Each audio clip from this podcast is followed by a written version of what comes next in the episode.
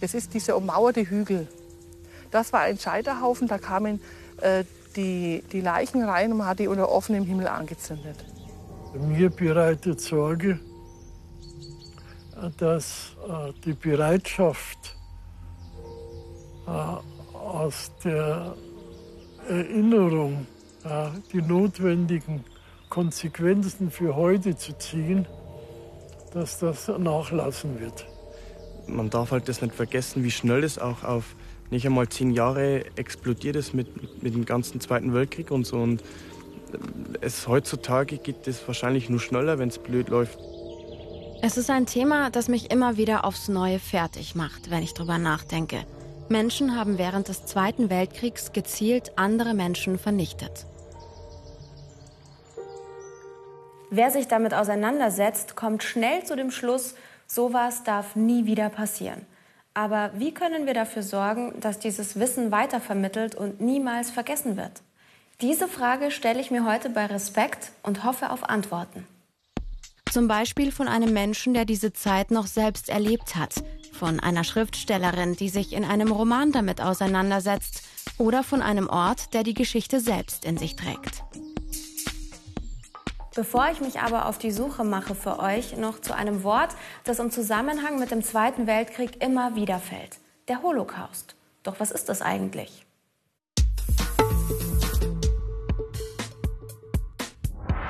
Als Holocaust wird der Völkermord der Nazis an jüdischen Menschen bezeichnet. Man nennt ihn auch Shoah. Das ist hebräisch und heißt die Katastrophe oder das große Unheil. Nach der Machtübernahme 1933 begannen die Nazis, jüdische Menschen in Deutschland zu verfolgen. Sie machten sie für viele Probleme verantwortlich und grenzten sie als angeblich minderwertige Rasse aus. Nach und nach beschnitten sie deren Bürgerrechte und vertrieben sie aus ihren Berufen, aus Schulen, aus Vereinen und aus dem Kulturleben. Im November 1938 kam es zur sogenannten Reichspogromnacht. Synagogen wurden in Brand gesteckt, jüdische Friedhöfe verwüstet, jüdische Menschen misshandelt und getötet. Der Holocaust, also der Völkermord an jüdischen Menschen, begann mit dem Zweiten Weltkrieg und dem Überfall auf Polen. Die Nazis isolierten jüdische Menschen und steckten sie in Ghettos und Lager und ermordeten sie bei Massenerschießungen. Nach dem Angriff auf die Sowjetunion 1941 begann der systematische, der zentral vorbereitete und organisierte Massenmord in den deutschen und von den Deutschen besetzten Gebieten. HistorikerInnen schätzen, dass etwa 500.000 Nazis die Ermordung jüdischer Menschen geplant und ausgeführt haben. Aus ganz Europa ließen die Nazis Menschenmassen in Eisenbahnwaggons eingezwängt in die Vernichtungslager transportieren. Dort angekommen, trennte die SS die Menschen in arbeitsfähige und nicht arbeitsfähige. Die nicht arbeitsfähigen, also alte, Kinder und deren Mütter und Kranke, kamen in die Gaskammern, wo sie qualvoll ermordet wurden. Jeden Tag Tausende von Menschen. Wie viele Jüdinnen und Juden Opfer des Holocaust wurden, lässt sich noch schätzen. Zwischen 5,6 und 6,3 Millionen Menschen.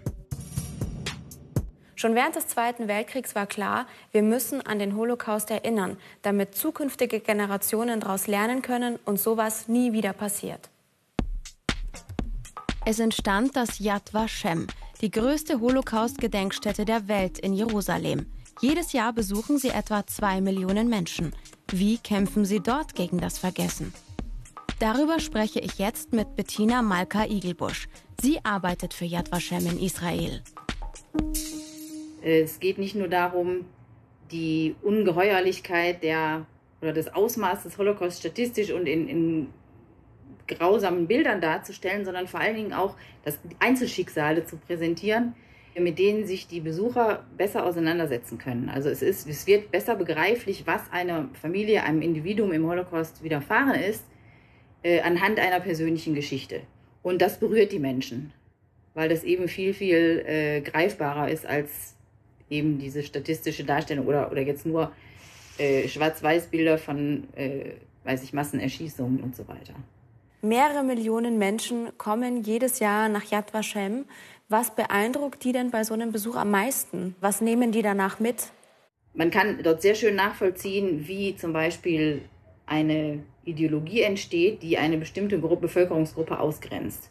Das heißt, obwohl Yad Vashem ein, äh, natürlich eine, vorwiegend eine Gedenkstätte für die jüdischen Opfer des Holocaust ist, kann man doch äh, dort auch sehr gut die, die universalen Lehren aus dem, aus dem Holocaust ziehen. Also so wie Sie es sagen, mit den Einzelschicksalen und diesen Beispielen und auch der Arbeit, werden Gedenkstätten auch in Zukunft noch ziemlich wichtig sein für uns, oder? Ja, auf jeden Fall. Diese Zahl, sechs Millionen ermordeter Juden, wird irgendwann mal verblassen. Aber wenn Sie diese persönlichen Geschichten äh, aufbewahren, die ganzen Zeitzeugenberichte, äh, das, ist, das ist sehr, sehr viel lebendiger. Und ich glaube, da kann man, also da, da kann man darauf aufbauen und, und da kann man auch äh, die Relevanz des Holocaust bewahren. Danke, dass Sie sich für uns Zeit genommen haben. Ihr merkt schon, für viele Menschen ist ein Besuch in einer Gedenkstätte extrem beeindruckend. Auch für euch. Wir haben im Netz nach eurer Meinung gefragt. Und zwar, was war für euch die intensivste Auseinandersetzung oder die eindrücklichste Erfahrung mit dem Thema Holocaust? Und da sagt wirklich die Mehrheit, der Besuch in einem Museum oder in einer KZ-Gedenkstätte hat sie am meisten beeindruckt. Dann an zweiter Stelle eine Geschichte, zum Beispiel in Form von einem Roman oder einem Film. Danach kommen Gespräche mit Zeitzeugen, der Geschichtsunterricht und Erzählungen von den Großeltern. Also im Moment sieht es wirklich so aus, als wäre der Besuch in einer Gedenkstätte ganz besonders wichtig gegen das Vergessen. Auch ich mache mich deshalb auf den Weg in eine Gedenkstätte. Aber vorher treffe ich mich mit einem Mann, der den Holocaust selbst noch erlebt hat. Ernst Grube. Heute erzählt er SchülerInnen davon. Als Jude ist auch er von den Nazis verfolgt worden. Sie waren ja noch ein kleines Kind ähm, während ja. des Zweiten Weltkriegs. Wie haben Sie denn zum ersten Mal bewusst Ausgrenzung erlebt? Sie sagen schon, ich bin ja 32 geboren und habe als Kind nun mit fünf Jahren den Abbruch der Synagoge in München erlebt und die damit verbundene Vertreibung unserer Familie aus den Wohnhäusern da wir ja in Gebäuden der jüdischen Gemeinde in München gewohnt haben. Seine Familie wird auseinandergerissen. Ernst Grube und seine zwei Geschwister kommen in ein Kinderheim. Was damals genau passiert, begreift er erst später so richtig, als er älter ist. Aber eins spürt er jetzt schon, den Hass. Ernst Grube muss einen Judenstern tragen, eine Kennzeichnung, die Juden ganz gezielt ausgrenzt. Das spürt er Jahre später bei einem Bombenangriff in München. Es ist Fliegeralarm und er darf nicht mit in den Luftschutzbunker. Nun weiß ich heute gar nicht mehr warum. Ja, wegen dem Stern oder hat mich jemand als Judenkind gekannt. In jedem Fall, ich durfte nicht rein. Ja, und in der Nähe vom Bahnhof ist dann der alte botanische Garten. Und das weiß ich noch. Ich weiß fast noch das Gebüsch, wo ich darunter mhm. gelegen bin und ja, Detonation der Bomben gegenüber der Justizpalast. Er erlebt den Krieg mit all seinen Grausamkeiten. Ernst Grube bekommt mit, wie seine Tanten und Onkel nach und nach verschwinden. Und dann, äh, ja, nun schon auch immer die Frage, kommt das auf uns auch zu? Werden wir, wird die Mutter, werden wir Kinder? ah, was, was geschieht. Also diese Unsicherheit, dieses Nichtwissen und gar keine Hoffnung mehr. Die, Die Geschichte von Ernst Grube beeindruckt und berührt mich. Es ist etwas Besonderes, mit einem Menschen zu sprechen, der diese Zeit noch selbst miterlebt hat. Doch Ernst Grube macht sich große Sorgen. Um was wird er mir gleich noch erzählen. Ich bin in Flossenbürg in der Oberpfalz. Hier mussten sich Menschen während des Zweiten Weltkriegs zu Tode schuften. Und zwar in diesem Steinbruch. Zu den sogenannten Häftlingen im Konzentrationslager gehörten zum Beispiel Menschen mit kleineren Vorstrafen oder Menschen, die Widerstand geleistet haben gegen das Regime. Andere sind aus Zufall hier gelandet. Zwar waren darunter auch Juden, aber in der Minderheit. Die KZ-Gedenkstätte im Ort soll heute daran erinnern, was damals passiert ist. Fast jede Klasse aus der Region kommt irgendwann mal hierher, um die Gedenkstätte zu besuchen. Auch ich war früher hier, so wie Moritz und Hanna jetzt. Zusammen mit einem Teil ihrer Klasse werde ich sie gleich auf eine Führung begleiten. Moritz, mit was für Gefühlen stehst du gerade hier in Flossenbürg? Also mit, mit verschiedenen. Ich glaube, ähm, bei dem Rundfunk will ich dann in einer gewissen Hinsicht einmal ein wenig nachdenklicher sein und vielleicht ein wenig traurig, weil es sind ja immer noch Menschen gestorben. Das kann man sich, glaube ich, auch nicht so, so vorstellen. Ja, also das ist irgendwie ein komisches Gefühl, weil es irgendwie schon interessant ist, aber ja nichts Freudiges, sage ich jetzt mal. Es geht los. Zwei Stunden wird die Führung dauern. Das, was gleich auf uns zukommt, ist nicht so leicht zu verdauen. Was mich immer wieder sehr irritiert, äh, weil ich das aus anderen Gedenkstätten ebenso nicht unbedingt kenne, wie nah die SS untergebracht war neben den Häftlingen. Die SS von der Seite hat hier ja alles mitgekriegt.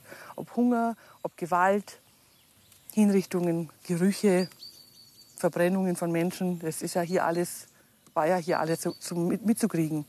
Und wenn ich hier auf der Seite stehe, dann bin ich auf der Häftlingsseite und kriege aber auch alles mit, was hier passiert, was da drüben passiert. Ob die Gitarre spielen, ob das nach Essen riecht, Kraut, Knödel, Fleisch. Das ist ganz nah zusammen und das stelle ich mir ganz extrem schlimm vor. Das ist schon sehr beeindruckend, im Negativen. Etwa 100.000 Menschen sind in Flossenbürg und seinen Außenlagern gefangen gehalten worden. Einen von ihnen wird Moritz gleich noch näher kennenlernen. Schon längst spüre ich, dieser Ort hat auf alle, die hierher kommen, eine besondere Wirkung. Mit der beschäftigt er sich jeden Tag. Jörg Skribeleit, Leiter der KZ-Gedenkstätte in Flossenbürg. Wie wichtig ist denn der Ort für die Erinnerung?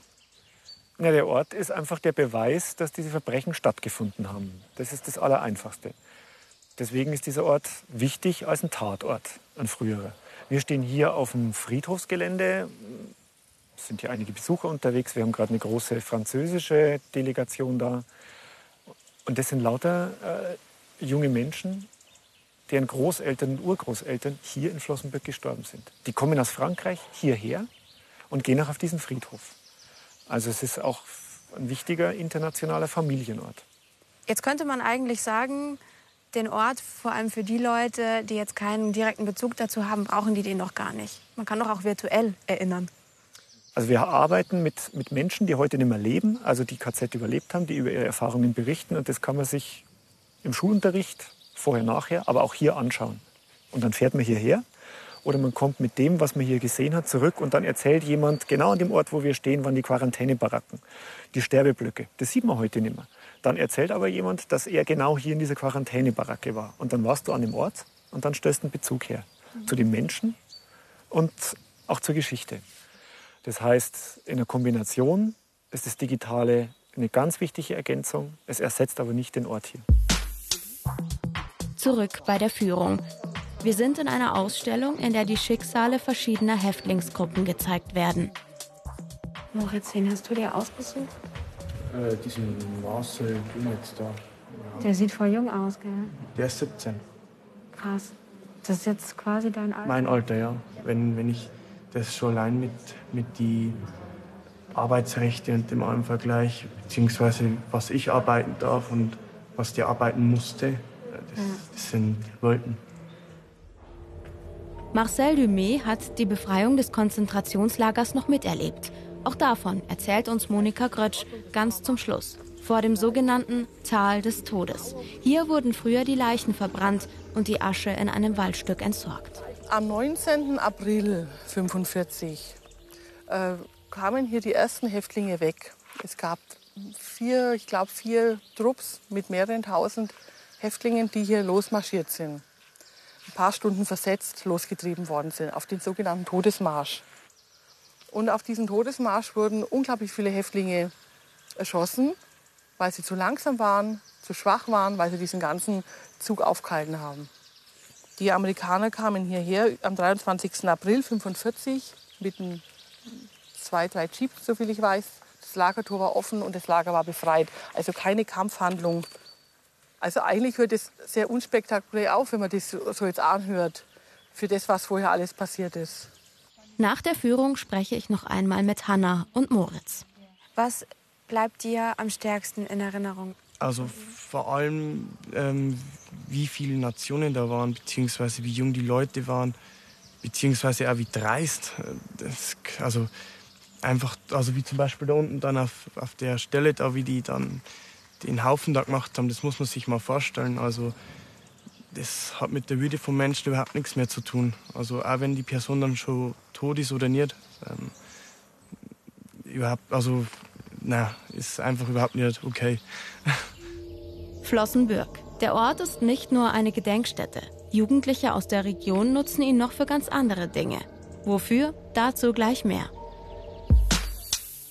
Zurück bei Ernst Grube in Regensburg, einem der wenigen Überlebenden, der selbst noch vom Holocaust berichten kann. Seine Geschichte hat Ernst Grube schon vielen SchülerInnen erzählt. Einmal wollte danach jemand wissen, wo beginnt eigentlich das Schreckliche? Eine Frage, die ihn bis heute nicht mehr loslässt. Und dann erzähle ich von dieser Ablehnung, von der Situation, nicht in die Schule gehen dürfen. Ja. Ja, auf der Straße verspottet zu werden. Ich erzähle dann, dass wir äh, nur geringe Lebensmittel bekommen haben. Und für die jüdischen Bürger, die ja für die Gesellschaft nicht mehr normal waren, ja, gab es nur die, ja, gerade noch zum Überleben Brot und Margarine ja. und, und ein bisschen Marmelade, aber kein Fleisch, keine Butter, kein Käse, kein Obst, keine Wurst. Alle diese Dinge gab es nicht. Du schaffst aber auch so ein Ge Ge Gefühl der Wertlosigkeit, sage ich. Ja. ja. Wieso? Ja, was habe ich getan? Was haben wir Juden getan? Es ist auch so, was uns ja letzten Endes heute auch beschäftigt. Wie erleben andere das Furchtbare, Flüchtlinge? Wie erleben Menschen auch diesen Antisemitismus?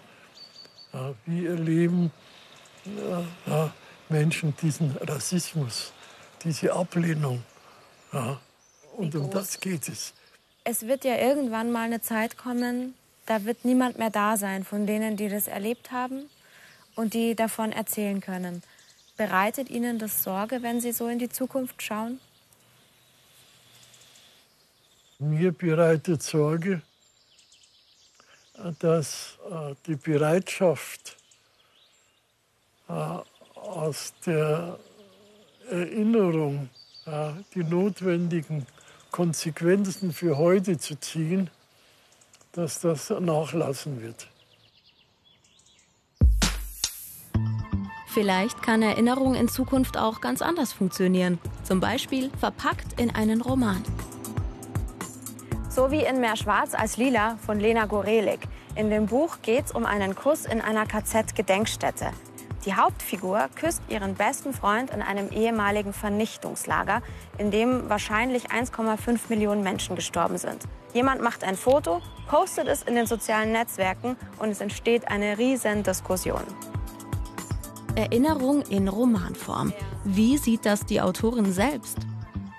Lena, in deinem Buch kann ich gar nicht anders. Ich muss mich mit dem Thema auseinandersetzen, mit dem Holocaust. War das die Absicht dahinter auch, als du es geschrieben hast?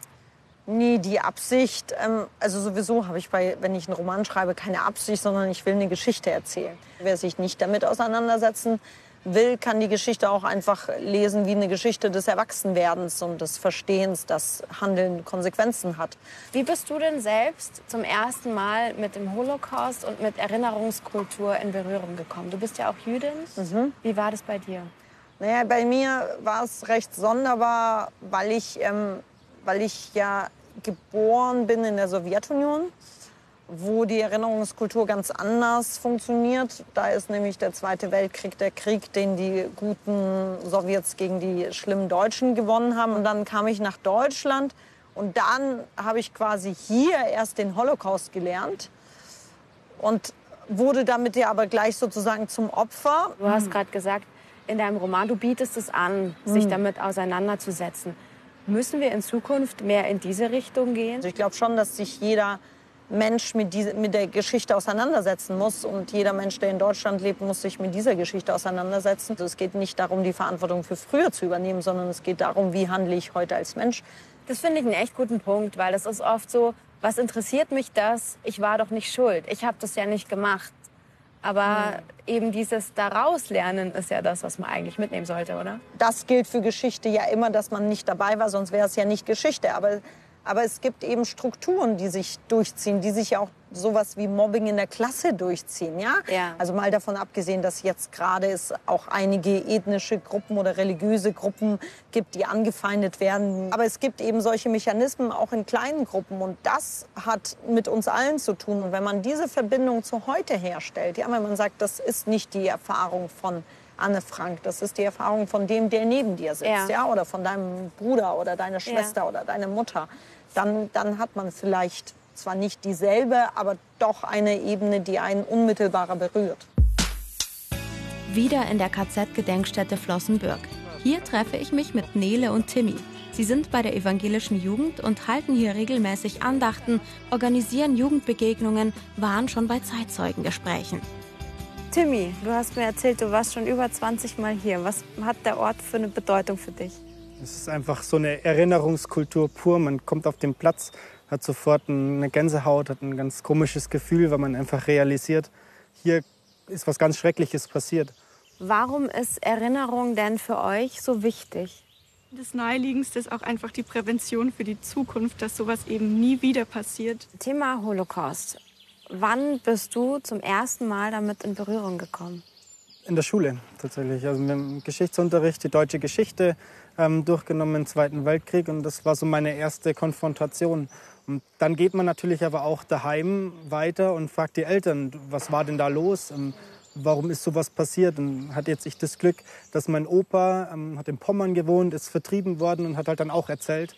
Und das ist natürlich dann als kleiner Bub schon ähm, ein ziemlich bewegendes Ereignis, wenn man weiß, dass die eigene Familie auch sowas durchgemacht hat. Wie ist es eigentlich generell in Deutschland? Wie wird das Wissen über den Holocaust weitergegeben?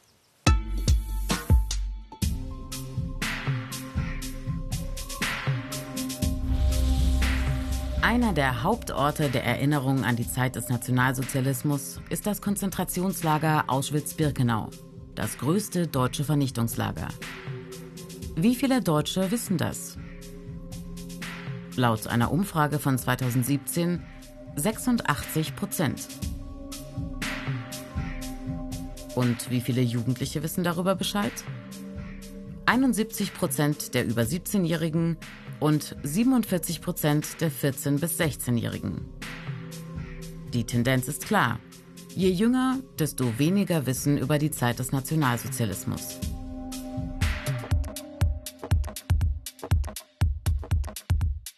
Es gibt immer weniger Zeitzeuginnen, die noch am Leben sind und über ihre Erlebnisse während der NS-Zeit berichten können. Wie also jetzt die Erinnerung bewahren? Hier spielen Medien eine große Rolle, und zwar quer durch alle Altersgruppen. Ergebnis einer Studie von 2019 über 90 Prozent der Befragten zwischen 17 und 93 Jahren nutzen Dokumentar- und Spielfilme, um mehr zum Thema NS-Zeit zu erfahren. Fast 60 Prozent informieren sich im Internet. 47 Prozent der Befragten haben mindestens schon einmal eine Gedenkstätte besucht. Die meisten waren in den KZ-Gedenkstätten Dachau oder Buchenwald, oft mit der Schulklasse. Die Befragten sagen, der Besuch habe sie vor allem emotional berührt. An zweiter Stelle steht das Faktenwissen, das sie gewonnen haben.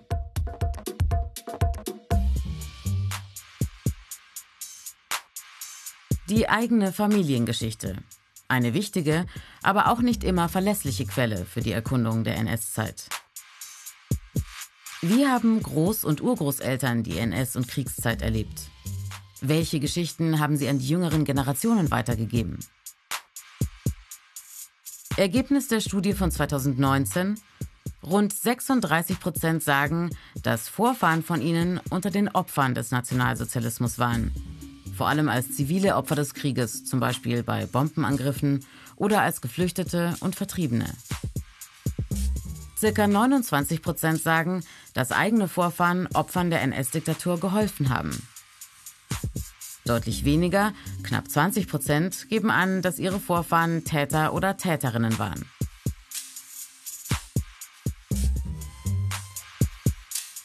Fachleute stellen fest, gerade in sogenannten Familiennarrativen, also in dem, was innerhalb der Familie über die eigene Familiengeschichte erzählt wird, gibt es oft eine Umdeutung oder Verdrängung. Dann heißt es zum Beispiel, Opa war kein Nazi. Und in der Hälfte der deutschen Familien wird nie oder nur selten über die NS-Zeit gesprochen. Vor unserem Treffen habe ich Nele und Timmy von Eva Stories erzählt, einem Projekt bei Instagram. Die Macher dahinter erzählen den Holocaust aus der Perspektive eines jüdischen Mädchens, das es früher wirklich gegeben hat. This is my page for random thoughts, crushes, my hashtag BFFs. One day, I'll be a famous reporter. But for now, I live with my grandparents. Hitler conquered us like that. Have to go back immediately. Jews can no longer own businesses.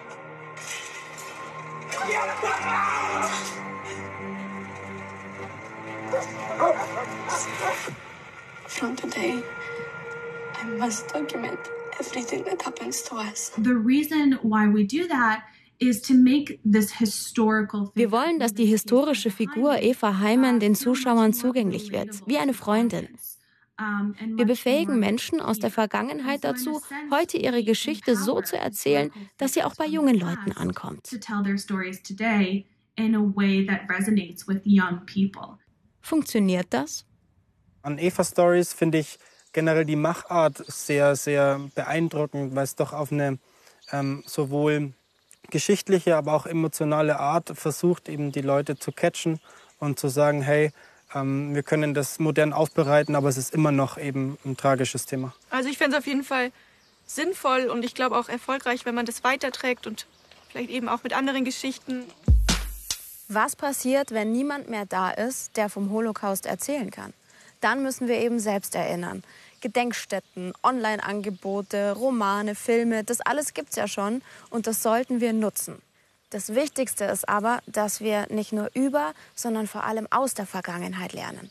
Deswegen seid wachsam. Das geht zum Beispiel schon in der Schule, im Verein oder auf der Straße los. Lasst es nicht zu, dass andere Menschen ausgegrenzt oder beschimpft werden, nur weil sie anders sind.